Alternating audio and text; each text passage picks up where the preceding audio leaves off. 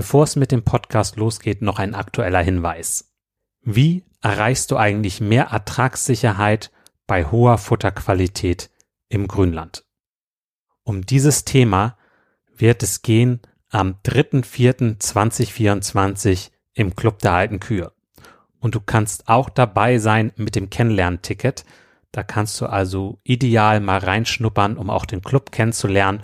Und wir haben einen der besten Experten in diesem Bereich dabei, Manuel Winter. Also freu dich darauf. Ich habe auch die Podcast-Folge 151 mit ihm aufgenommen. Hör da gerne mal rein. Und wenn du noch tiefer rein möchtest, gerade im Bereich Futterkräuter werden wir einen Schwerpunkt haben, dann komm gerne mit dazu. Jetzt lasse ich kurz einmal Manuel Winter zu Wort kommen, damit du schon mal einen kleinen Vorgeschmack kriegst. Also Futterkräuter erfüllen eigentlich denselben Zweck wie Unkräuter. Somit macht es ja eigentlich Sinn, diese gezielt einzusetzen. Und anstatt dass ich jetzt irgendwo Lücken habe und da stehen meine Ampfer drinnen und die versuche dann alle einzeln irgendwie zu bekämpfen, würde es ja Sinn machen, man hat sowieso Zichore im Bestand, die das dann für mich übernimmt, ist aber eine super Futterpflanze, kann intensiv genutzt werden, hält auch Vielschnittnutzungen aus, hat eine gute Futterqualität, ist schmackhaft. Sie hat zwar einige Bitterstoffe, also die Weidetiere müssen sich ein bisschen mehr dran gewöhnen. Aber sobald die Tiere äh, gewöhnt sind, äh, stützen sie sich eigentlich auf die Zichore und erhöht somit auch die Futteraufnahme. Und viele Kräuter haben auch eine antiparasitäre Wirkung. Manuel Winter lebt einfach dieses Thema mit dem Grünland und den Futterkräutern. Es ist eine Freude, ihn erleben zu dürfen. Und du kannst per Zoom dabei sein. Ganz ohne Fahrtkosten, ohne Reisezeit, direkt abends nach dem Melken mit dazu schalten. Also komm gerne da mit zu am 3.4.2024 um 19.30 Uhr. Weitere Infos dazu und auch die Möglichkeit, das Kennenlernticket zu buchen unter kuverstand.de schrägstrich kennenlernen minus Ticket. Am besten, du schaltest kurz auf Pause und buchst direkt das Ticket. Würde mich freuen, dich dann demnächst begrüßen zu dürfen. Nun geht's auch los mit dem Podcast. Dann tränken wir unsere Kälber ganz anders ab, als zum Beispiel ein Kalb an der Mutterkuh abgedrängt wird. Kuhverstand Podcast, der erste deutschsprachige Podcast für Milchkuhhalter, Herdenmanager und Melker. Erhalte Tipps und Impulse auf deinem Weg zu mehr älteren Kühen. Denn sie sind die Grundlage für mehr Gewinn und mehr Lebensqualität. Für dich und dein gesamtes Hofteam.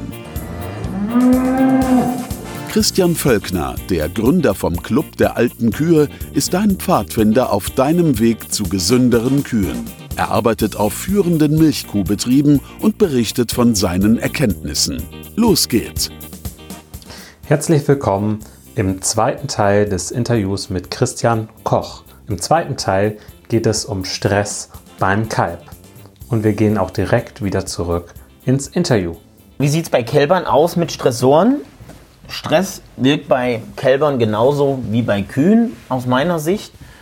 Das heißt, wenn, wenn die Kühe oder auch Kälber unter Stress leiden, dann führt das auch bei Kälbern zu einer physiologischen Reaktion.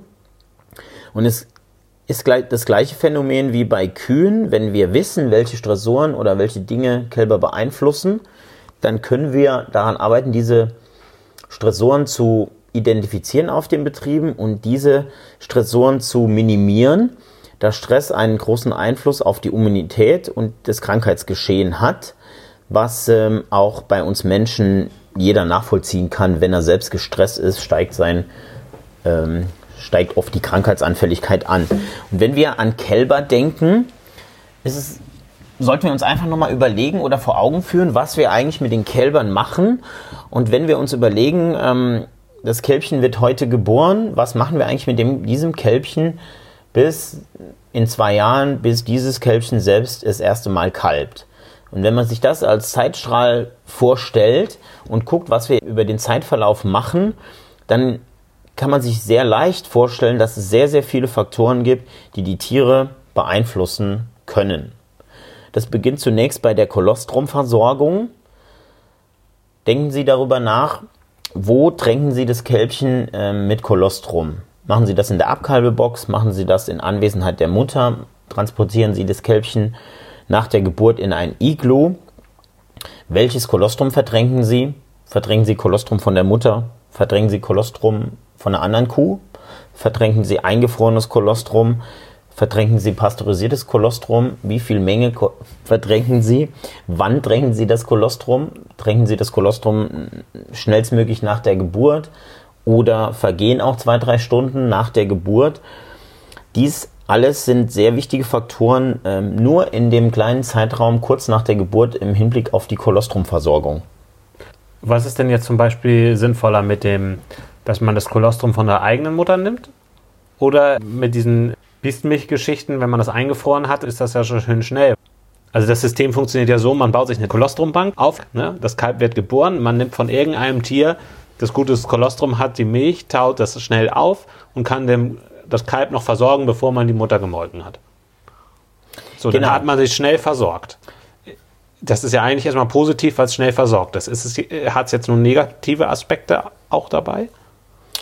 Das ist eine sehr interessante Frage mein Ansatz ist, wenn, wenn wir jede Geburt ähm, verfolgen oder mitbekommen, wann eine Kuh kalbt, dann ist es erstmal möglich, auch bei normalen Geburten und spontanen Geburten ohne Geburtshilfe auch die Kuh sehr schnell abzumerken, das Kalb schnellstmöglich mit frischem Kolostrum von, ihrer, von der Mutter zu versorgen.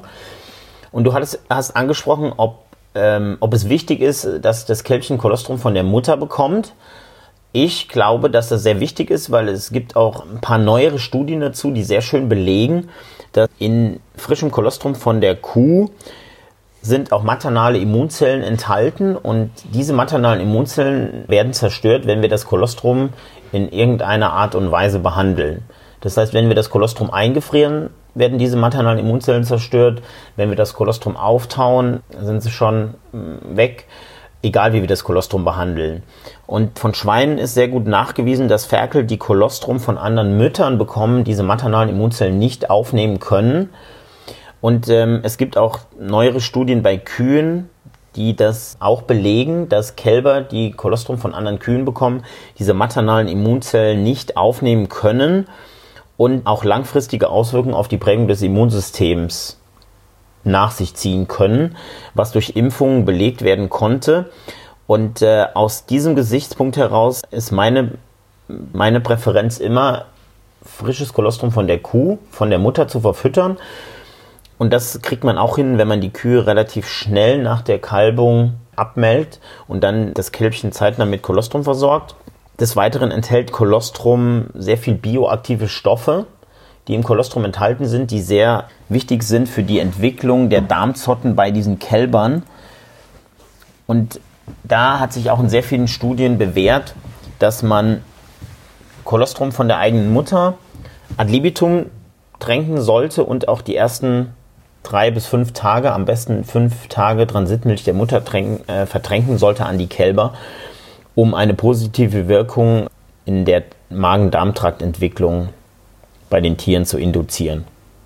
Das heißt, eine Hauptaussage von heute kann also sein, dass es ja als Landwirt wichtig ist, dass man erstmal lernt, diese Stressoren, diese Faktoren, die Stress auslösen, ähm, dass man die erstmal kennenlernt und dass man weiß, welche gibt es. Ne? Welche gibt es beim Kalb, welche gibt es beim Jungtier, bei, bei der Milchkuh, bei der Ferse, beim ungeborenen Kalb. So, dass man die komplette Palette äh, kennenlernt, um dann auch bei sich im Betrieb äh, herausfinden zu können, wo hakt es. Ganz genau. Das ist ganz wichtig, dass man sich diese Stressoren bewusst macht, vielleicht auch einfach aufschreibt, dann in den Betrieb geht und guckt, wie behandle ich meine Tiere oder wie stelle ich meine Tiere auf und wo sind potenzielle Stressoren und wie kann ich die in meinem Betrieb quasi relativ einfach beheben. Und hier gibt es ganz viele Stressoren. Denken Sie dran, wann gruppieren Sie Ihre Kälber von der Einzelhaltung in die Gruppenhaltung oder halten Sie schon Kälber zu zweit in einem Iglo? Wann machen Sie das? wie füttern Sie Ihre Kälber? Füttern Sie Ihre Kälber mit Vollmilch? Füttern Sie Ihre Kälber mit Milchaustauscher? Tränke? Wann machen Sie eine Futterumstellung? Wann bieten Sie den Kälbern Kraftfutter an? Wann bieten Sie den Kälbern Wasser an? Wenn Sie viele Stressoren dem Tier auf einmal aussetzen, dann hat das auch den größten negativen Effekt auf das Immunsystem und auf die Krankheitsanfälligkeit. Das heißt, Stressoren im Betrieb zu identifizieren und dann versuchen, diese zu optimieren, dass man diese quasi entzerrt und äh, immer nur versucht, einen kleinen Stressor bei den Tieren zu verändern und nicht viele Stressoren zusammen. Als Beispiel nicht die Kälber nach 14 Tagen, die weiblichen Kälber in die Gruppe umstallen, das Fütterungsregime umstellen, das, die Fütterungstechnik wird umgestellt, dann noch die Kälber enthornen und die Kälber noch impfen, dann wird das nicht so positiv sich auswirken auf die Wachstumsraten dieser Kälber. Mir fällt auch gerade ein Beispiel ein, wie ich das früher hatte. Ich hatte die, ähm, wenn ich trocken gestellt habe, dann kamen die Trockenen in, auf die andere Futtertischseite. Der Stall war nicht isoliert, der war deutlich wärmer im Sommer. Und sie haben noch eine andere Ration bekommen. Und in der Regel haben wir auch nur zwei, drei Tiere trockengestellt, die dann zu den anderen 20 kamen, die dann auch erstmal auf die Mütze bekommen, Genau. bekommen haben. Das ist ein schönes Beispiel. Ja, Ja. wenn wir gleich alles, alles zusammen sozusagen. Wir haben gerade über sehr viele Stressoren gesprochen und ähm, sehr viele Dinge, die die Kälber beeinflussen. Sozialstress, ähm, Umstellungsstress, Umstallungsstress. Äh, Wir machen eine Impfung, wir behandeln die Tiere. Aber der allergrößte Stressor ist für mich, wann werden die Tiere von Flüssigfutter oder von Tränke, ob das Vollmilch ist oder Milchaustauscher, auf Festfutter umgestellt, weil das letztendlich die Umstellung von dem Kälbchen als ähm, Monogastria, das heißt von der Verdauung her, das Kalb hat ähm, nur einen Magen, der funktionsfähig ist und die Entwicklung des Pansens, der zwar angelegt ist, der braucht aber eine gewisse Zeit, bis er sich entwickelt hat, dass die Tiere zum Wiederkäuer heranreifen. Und die größte Herausforderung eines Kalbes ist diese Umstellung von der Milchtränke auf Festfutter, Beispiel Trocken-TMR oder auch eine Kuh-TMR. Und wenn wir das zu schnell ähm, machen im Betrieb oder auch zu frühzeitig, wenn wir Kälber mit 8, 10 oder 11 Wochen als Beispiel abtränken, dann ist das ein sehr, sehr großer Stressor für die Tiere, wodurch die Tiere häufig in Wachstumslöcher fallen, in Wachstumsdepression. Und wir sehen das häufig an Kälbern, die eventuell nicht richtig wachsen, Wobei wir das natürlich nicht sehen, weil wir die Tiere nicht regelmäßig wiegen, wenn die Kälber abgedrängt sind. Ich sehe das auch in sehr vielen Betrieben an struppigem Fell und dünner Kot und die Tiere wachsen nicht so richtig nach dem Abdrängen. Und das ist für mich einer der größten Stressoren bei diesen Tieren. Und die Frage ist, was ist die Ursache, dass Kälber um den Abtränkeprozess struppig aussehen und oft auch dünner Kot zeigen und nicht richtig wachsen? Also du- meinst, die meisten Kälber werden zu früh abgetränkt. Das ist, das ist nicht gut, so wie es gehandhabt wird oft. Genau, für mich ist die Frage, wenn ich mir angucke, wie wir unsere Kälber tränken in den Betrieben und ich das mit der Natur vergleiche, dann tränken wir unsere Kälber ganz anders ab, als zum Beispiel ein Kalb an der Mutterkuh abgetränkt wird. Die Mutterkuh tränkt ihr Kalb irgendwann im Alter von sechs, sieben, acht Monaten ab. Was natürlich sehr interessant ist, wir wissen gar nicht so richtig, wie die Mutterkuh das Kalb abtränkt. Also wie macht die das tatsächlich? Über welchen Zeitraum? Wenn wir das vergleichen mit unseren Abtränkeregimen, die wir in der Praxis nutzen, wir tränken unsere Kälber in der Regel über zwei bis drei Wochen ab, beginnend im Alter von acht, neun Wochen und die Tiere sind nach zehn, elf, zwölf Wochen abgetränkt. Das ist schon mal deutlich anders, als die Mutterkuh das machen würde, zu einem deutlich früheren Zeitpunkt und sie macht es deutlich schneller. Und da stellt sich für mich die Frage, wann ist eigentlich der richtige Abdrängzeitpunkt für Sie, die sie Kälber? macht es schneller, sie macht es langsamer. äh, Entschuldigung, sie macht es langsamer. ja. Ja, nie- äh, sie macht es langsamer und wir machen es in der in unserer Milchviehhaltung deutlich schneller. ja. Und die Frage ist, wann ist der richtige Abdrängzeitpunkt und welche Konsequenzen hat das für unsere Tiere, wenn wir die Tiere relativ schnell und auch über kurzen Zeitraum abdrängen? Wann Ja. ist denn der richtige Zeitpunkt deiner Meinung nach, die Kälber abzudrängen? Die Frage, wann ist der richtige Abdrängzeitpunkt für die Kälber, gibt es verschiedene Herangehensweisen. Im Jahre 1969 hat Herr Huber schon eine relativ einfache Herangehensweise publiziert. Er hat sich einfach angeguckt, wann ist das Verhältnis von Labmagen zu Vormägen genauso wie bei einem ausgewachsenen Wiederkäuer. Wenn das Kälbchen geboren wird, ist der Labmagen deutlich größer als die Vormägen. Der Labmagen funktioniert, weil das Kalb auf Milchernährung ausgerichtet ist. Und die, der Pansen ist relativ klein und ist noch nicht voll funktionsfähig. Und im Laufe der Entwicklung, wenn die Tiere wachsen und beispielsweise Grassilage, Kraftfutter fressen, dann entwickelt sich auch der Pansen. Und für mich ist ein wichtiger Aspekt, wann sind die Größenverhältnisse gegeben wie bei einem ausgewachsenen Wiederkäuer. Und der Herr Huber konnte feststellen, dass circa 90 Prozent der ausgewachsenen Größenverhältnisse maximal bei einem Alter zwischen 12 und 16 Lebenswochen gegeben sind. Das heißt, 100 Prozent sind erst gegeben im Bereich 18 bis 20 Wochen Lebensalter, dann sind wir bei fünf Monate. Und das ist für mich ein Ansatz, wenn das Verhältnis zwischen Pansen zu Labmagen einem ausgewachsenen Wiederkäuer gleichkommt, dass dann die Tiere abgedrängt werden können, weil dann der Pansen optimal funktioniert. Und er hat auch interessanterweise diese Untersuchungen durchgeführt zum, zur enzymatischen Ausstattung und kam zu dem gleichen Ergebnis, dass Kälber maximal im Bereich zwischen 12 und 16 Wochen abgedrängt werden können, sodass die gleichen anatomischen Größeverhältnisse gegeben sind wie bei einem ausgewachsenen Wiederkäuer. Und das ist für mich der Ansatz, wie wir auch unsere Kälber tränken. Wir tränken unsere Kälber erst mit 14 bis 16 Lebenswochen ab, was die Tiere sehr gesund aufwachsen lässt. Und wir sehen auch keine Absetzknicks, wenn wir die Tiere abtränken, weil der Pansen einfach schon deutlich weiter ausgebildet ist. Klingt auf jeden Fall absolut logisch. Wenn das Kalb das machen soll, was eine Kuh macht, dass dann auch die Verhältnisse im Pansen die gleichen sein müssen wie bei einer Kuh. So, also, also von der Logik Und die Mutterkuh macht das ja genauso. Ja. Die Mutterkuh drängt das Kälbchen ab, irgendwann fängt vielleicht nach vier, fünf Monaten an und dann sind sie nach sieben, acht abgedrängt. Ja. Und wir würden ja nicht behaupten, dass die einen schlechteren Pansen haben.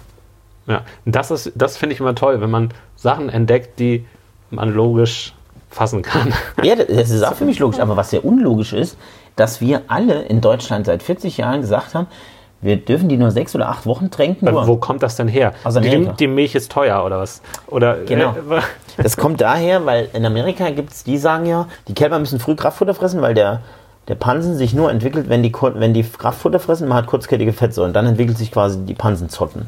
Ja. Das macht er auch, wenn die Kälber aber auch lange Milch trinken und die werden später abgedrängt, dann macht der Pansen das auch sogar noch besser als vorher. Und das ist für mich so ein ähm, Punkt, die haben immer nur gesagt, Wirtschaftlichkeit, die haben nur geguckt, was kostet mich das Kalb über die Tränkephase. Und wenn ich natürlich 6 Liter fütter oder wie wir, ad libitum 8 Wochen, also die füttern, ähm, manche Betriebe füttern 30 Kilo Austauscher in ein Kalb und wir füttern 130 Kilo in jedes Kalb, dann ist das natürlich teurer. Aber unsere Tiere geben auch 3000 Liter mehr als zum Beispiel der, der Fersendurchschnittsleistung jetzt bei uns in unserem LKV. Und wenn die einmal eine, ich sag mal, eine Mastitis eingespart haben, also weniger häufig krank sind. Eine Mastitis kostet so 500 bis 600 Euro, ist das Geld wieder eingespart. Und wenn sie dann, sag ich mal, ein halbes Jahr länger im Bestand sind und sie geben noch ein bisschen mehr Milch, dann ist das insgesamt ja ein Benefit und keine Kosten. Und das haben die, glaube ich, in den letzten Jahrzehnten falsch gemacht, dass wir nur die Tränkephase ökonomisch bewertet haben, aber nicht geguckt haben, wie lange. welche, welchen Nutzen bringt uns das hinten raus? Genau. Die Frage ist für mich, äh, was passiert eigentlich, wenn wir Kälber früh abtränken und die zwingen, dass wir, wenn wir die mit wenig Milch versorgen und die zwingen, dass sie Kraftfutter fressen. Hohe Kraftfutteraufnahme bedeutet letztendlich auch eine hohe Stärkeaufnahme und die Tiere fressen viel Stärke, was die Tiere aber im Pansen nicht verdauen können, weil der Pansen noch nicht ausgereift ist. Und dann führt es dazu, dass ähm, auch bei geringen Kraftfutteraufnahmen, dass die Tiere sehr viel freie Fettsäuren im Pansen bilden und dass der, da der Pansen noch unreif ist, in, einem jungen Alter, ist der Pansen nicht in der Lage, diese kurzkettigen Fettsäuren relativ schnell aus dem Pansen zu absorbieren. was letztendlich zu einem sehr starken pH-Wertabfall bei diesen Tieren führen kann. Und als Konsequenz sehen wir dann bei diesen Tieren sehr stark ausgeprägte äh, subklinische Pansenazidosen, aber auch klinische Pansenazidosen, die sich sehr häufig in struppigem Fell im dünnen Kot zeigen, um den Abtränkeprozess rum. Und wenn Stärke im Pansen nicht verdaut wird, das sehen wir oft bei Kühen, dann gelangt diese Stärke oder ein Teil dieser Stärke unverdaut durch den Dünndarm hindurch in den Dickdarm. Dann haben wir ein erhöhtes Risiko von Dickdarmazidose. Diese Azidosen im Pansen und im Dickdarm können zu letztendlich zu einer Entzündungsreaktion bei diesen Tieren führen. Und dies ist auch in sehr, sehr vielen Studien belegt, wo gezeigt wurde, wenn die Kälber früh abgedrängt werden, hier in dieser Studie nach 42 Tagen oder nach 8 Wochen, dann sieht man Kälber, die, die hier noch 8, 8 Liter Milch bekommen haben, relativ geringe Kraftfutteraufnahme von 500 Gramm und die anderen hingegen, die schon abgedrängt waren, im Alter von sieben Wochen, die fressen 2000 Gramm, also viermal so viel. Mhm. Nach sieben Wochen, eigentlich, äh, nach neun Wochen kein Unterschied, gleiche Kraftfutteraufnahme. Aber was passiert eigentlich mit der hohen Kraftfutteraufnahme in der Lebenswoche 7, wenn wir zwingen, dass die viel Kraftfutter fressen? Und man sieht hier, dass ein großer Anteil der Stärke, die die Tiere aufnehmen, im Kot wieder auftaucht. Viermal so viel. Mhm. Und dadurch steigt es so bereit, ne? Dick, genau, Dickdarmazidose-Risiko an. Aber die Frage ist, warum überhaupt Kot im, äh, Stärke im Kot ist, weil wir wollen ja die Stärke im Pansen fermentieren und das im Dünndarm aufgenommen wird. Und das zeigen sehr viele Studien, dass Tiere über den Abtränkezeitpunkt oder auch in dieser Studie von der Lebenswoche 6 bis zur Lebenswoche 16 äh, dauerhaft Azidosen haben unter 5,8 bis teilweise pH-Werte von 4,8, was ähm, schon klinische Azidosen sind. Wo ist denn, wo ist denn grüner Bereich? Alles, was über 5,8 ist. Okay. Und diese Kälber hatten das ist hier der Durchschnittswert äh, acht Stunden vor der Fütterung von Kraftfutter, aber von, von 6. bis 16. Lebenswoche der Durchschnitt. Und die haben quasi diese beiden Gruppen, die haben ähm, durchgängig zehn Wochen am Stück Azidosen. Die einen hatten wenig, wenig Stärke im Kraftfutter, die anderen viel und haben dann quasi zehn Wochen durchgängige Azidose. Und das ist, glaube ich, äh, ich glaube nicht, dass Azidosen physiologisch normal sind. Und diese Azidosen, das sieht man sehr schön hier die reduzieren deutlich die Futteraufnahme, wenn die, die Azidosen sehr stark ausgeprägt sind bei diesen Kälbern und führen auch zu deutlichen Wachstumsdepressionen und teilweise zu 40, 50 Kilo ähm, geringeren Lebensmassen bei gleichem Alter. Also Beispiel USA, wie werden da abgetränkt? In den Vereinigten Staaten werden überwiegend die Kälber restriktiv getränkt, das heißt eher 2x2 bis 2x3 Liter am Tag. Und die Kälber sind in der Regel nach sechs bis acht Wochen auch abgetränkt. Mit ähm, oft negativen Folgen. Das heißt, die Tiere wachsen um den Abtränkzeitpunkt nicht so richtig.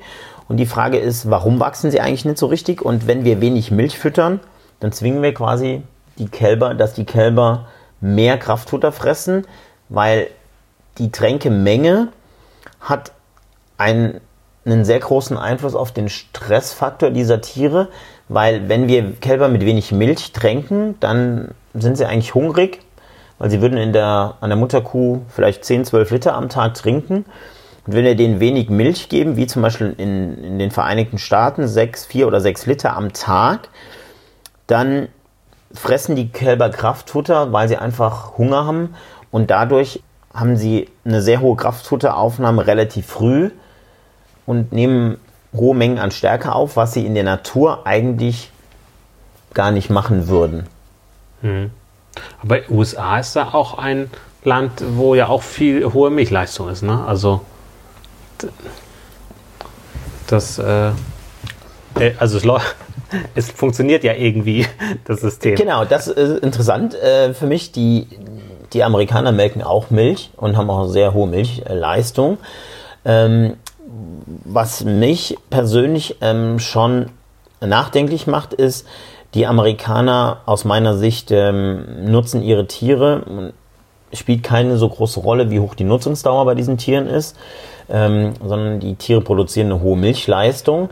Aber mein Ansatz geht dahin, dass wir Tiere gesund äh, aufziehen, auch Kälber gesund abtränken und dass die Kälber nicht dieses Anzeichen von strubbigem Fell zeigen um den Abtränkeprozess, weil ich glaube, dass das auch langfristige Auswirkungen haben kann oder auch negative Auswirkungen, wenn wir die Kälber zu früh abdrängen und zu schnell auf Lebensleistung, Nutzungsdauer und auch Krankheitsanfälligkeit. Das wird sich aber, glaube ich, aus meiner Sicht auch zukünftig in den USA ändern. Dann würde ich gerne zu einem, einer kurzen Frage-Antworten-Runde kommen. Und so habe ich ein paar Fragen vorbereitet. Und deine Aufgabe ist es, möglichst kurz und knapp auf die Fragen zu antworten. Und dann, also wirklich kurz und knapp das, was dir spontan einfällt. Mhm. Und dann geht es weiter zur nächsten. Bist du bereit? Ja, ich bin bereit. Wie viele Milchviehbetriebe hast du schon gesehen?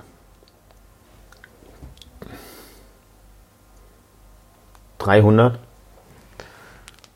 Was freut dich, wenn du dir die derzeitige Milchviehhaltung anschaust?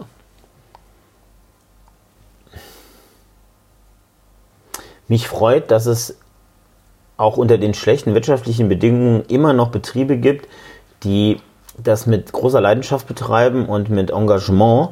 Und es zeigt auch, wenn man Optimist ist und seinen Betrieb weiterentwickelt, dass es möglich ist, mit Milchviehhaltung Geld zu verdienen. Und ich glaube, dass das in Zukunft auch so sein wird, wenn wir gesunde Tiere aufziehen und dass wir Spaß an den Tieren haben, dann wird es in Zukunft auch noch möglich sein, Landwirtschaft in Deutschland zu betreiben. Gibt es etwas, was dich ärgert oder verwundert? Mich verwundert sehr oft in Betrieben, ähm, wenn ich auf Betriebe komme und sehe Tiere, die nicht gesund wachsen oder die nicht gesund aussehen und dass das vielen Betrieben gar nicht auffällt, weil alle Tiere so aussehen. Das heißt, man wird irgendwann betriebsblind. Das, so geht es mir auch, wenn ich ähm, nur zu Hause bin. Und das ist oft schade, dass man keine Zeit mehr findet in dem Alltagstrott und in den Regularien und äh, in der täglichen Arbeit äh, über den Tellerrand herauszublicken und zu gucken, was machen eigentlich meine Kolleginnen und Kollegen und auch von den Besten zu lernen. Das heißt, nochmal gucken, was machen die anderen, die gut sind, eigentlich anders und machen die so viele Dinge anders oder machen sie Dinge äh, einfach nur konsequent und täglich immer gleich. Und das äh, macht mich oft auch traurig, wo ich denke, dass, dass wir keine Zeit mehr haben, uns da auszutauschen und die Betriebe auch dann besser für die Zukunft zu wappnen. Welches Werkzeug oder auch welcher Service hat für dich persönlich einen hohen Nutzen? Für mich hat einen persönlichen hohen Nutzen im Bereich Landwirtschaft, ich sehe ganz großes Potenzial im Bereich der Digitalisierung, dass wir mit wenig Manpower und durch Datenerhebung und durch Datenzusammenführung und Aggregation von großen Datenmengen zu Kennzahlen, die uns relativ einfach Überblick verschaffen zu Betriebsdaten, womit wir relativ einfach auch Entscheidungen treffen können. Das ist für mich ein relativ großer Ansatz, um in Zukunft mit weniger Manpower die Tiere noch besser zu managen. Die letzte Frage ist sicherlich die verrückteste. Stell dir vor, du wachst morgen in einer identischen Welt auf, wie die Erde. Du hast all deine Erfahrungen und all dein Wissen, jedoch keine Kontakte. Du stellst fest, dass du Chef eines familiären Milchviehbetriebes in Niedersachsen bist. Der Betrieb ist durchschnittlich und alles läuft so vor sich hin. Du bekommst von mir 5000 Euro, um den Betrieb nach vorne zu bringen. Was würdest du in der ersten Woche mit diesem Geld machen? Kann ich diese 5000 in der ersten Woche ausgeben oder ist das für alles? Nee, das ist jetzt speziell das Erste, was du machst, um so einen Betrieb nach vorne zu bringen. Also, so, ne? Du, diese 5000 Euro du willst den Betrieb nach vorne bringen. Äh, was, ist das, was ist sozusagen das Wichtigste, wo man, wo man ran muss bei so einem durchschnittlichen Betrieb? Also wenn ich jetzt geboren werden auf die Welt kommen würde und hätte nur das Wissen, also hätte das Wissen, das ich heute habe. Genau, du hast das ganze Wissen, aber nicht deine Kontakte. Keine Kontakte, dann würde ich, ich komme auf den Betrieb und kann umsetzen, was ich will. Genau. Ich würde erstmal auf den Betrieb kommen, würde mir die Grobfuttermittel untersuchen lassen im Labor und würde selbst eine Ration berechnen und würde dann für die Kühe eine wiederkehrgerechte Ration ähm, rechnen und würde versuchen, jeden Tag die gleiche Ration auf den Futtertisch zu legen. Dafür brauche ich erstmal ganz wenig Geld. Zweiten Ansatz wäre, ich würde direkt die Kälberfütterung umstellen, würde die Kälber sehr intensiv füttern, über vier bis fünf Monate mit Milch, acht, neun, zehn Wochen ad libitum und dann bis ähm, 16 bis 20 Wochen abtränken. Dafür würde ich mehr Geld in die Hand nehmen, weil ich die Tiere gesund aufziehen will, dass jedes Kalb mehr als 1000 Gramm wächst, jeden Tag.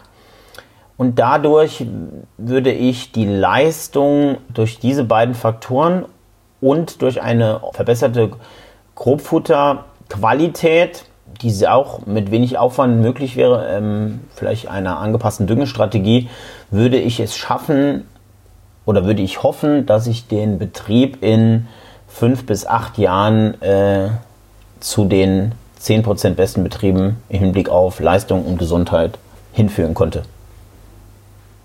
Cool. Ja, vielen Dank. vielen Dank für, ähm, ja, für das Interview. Ich finde, das äh, war sehr inspirierend. Einige neue Aspekte mit reingebracht. Spätes Abtränken zum Beispiel und äh, nochmal den Blick auf die Stressoren gelegt. Vielen Dank für deine Zeit, dass wir uns hier so spontan treffen konnten.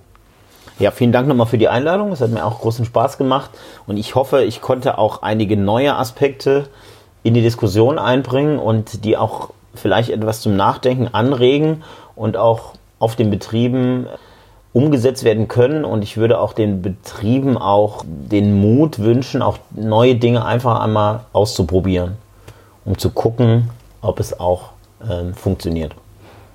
Super, vielen Dank. Danke. Dann tschüss. Tschüss. Mehr Kuhverstand auf www.kuhverstand.de und immer daran denken, der Erfolg mit Kühen beginnt im Kopf der Menschen. Vielen Dank fürs Zuhören der heutigen Folge. Hab viel Spaß mit deinen Kühen und genießt das Leben. Dein Christian Völkner. Und nun noch ein Zitat von Kuhverstand. Die Tierwaage hilft ungemein, bessere Entscheidungen in der Kälber- und Jungtieraufzucht zu treffen. Sie ermöglicht dir, bessere Selektionsentscheidungen zu treffen und Veränderungen in deinem Kälbermanagement objektiv zu messen.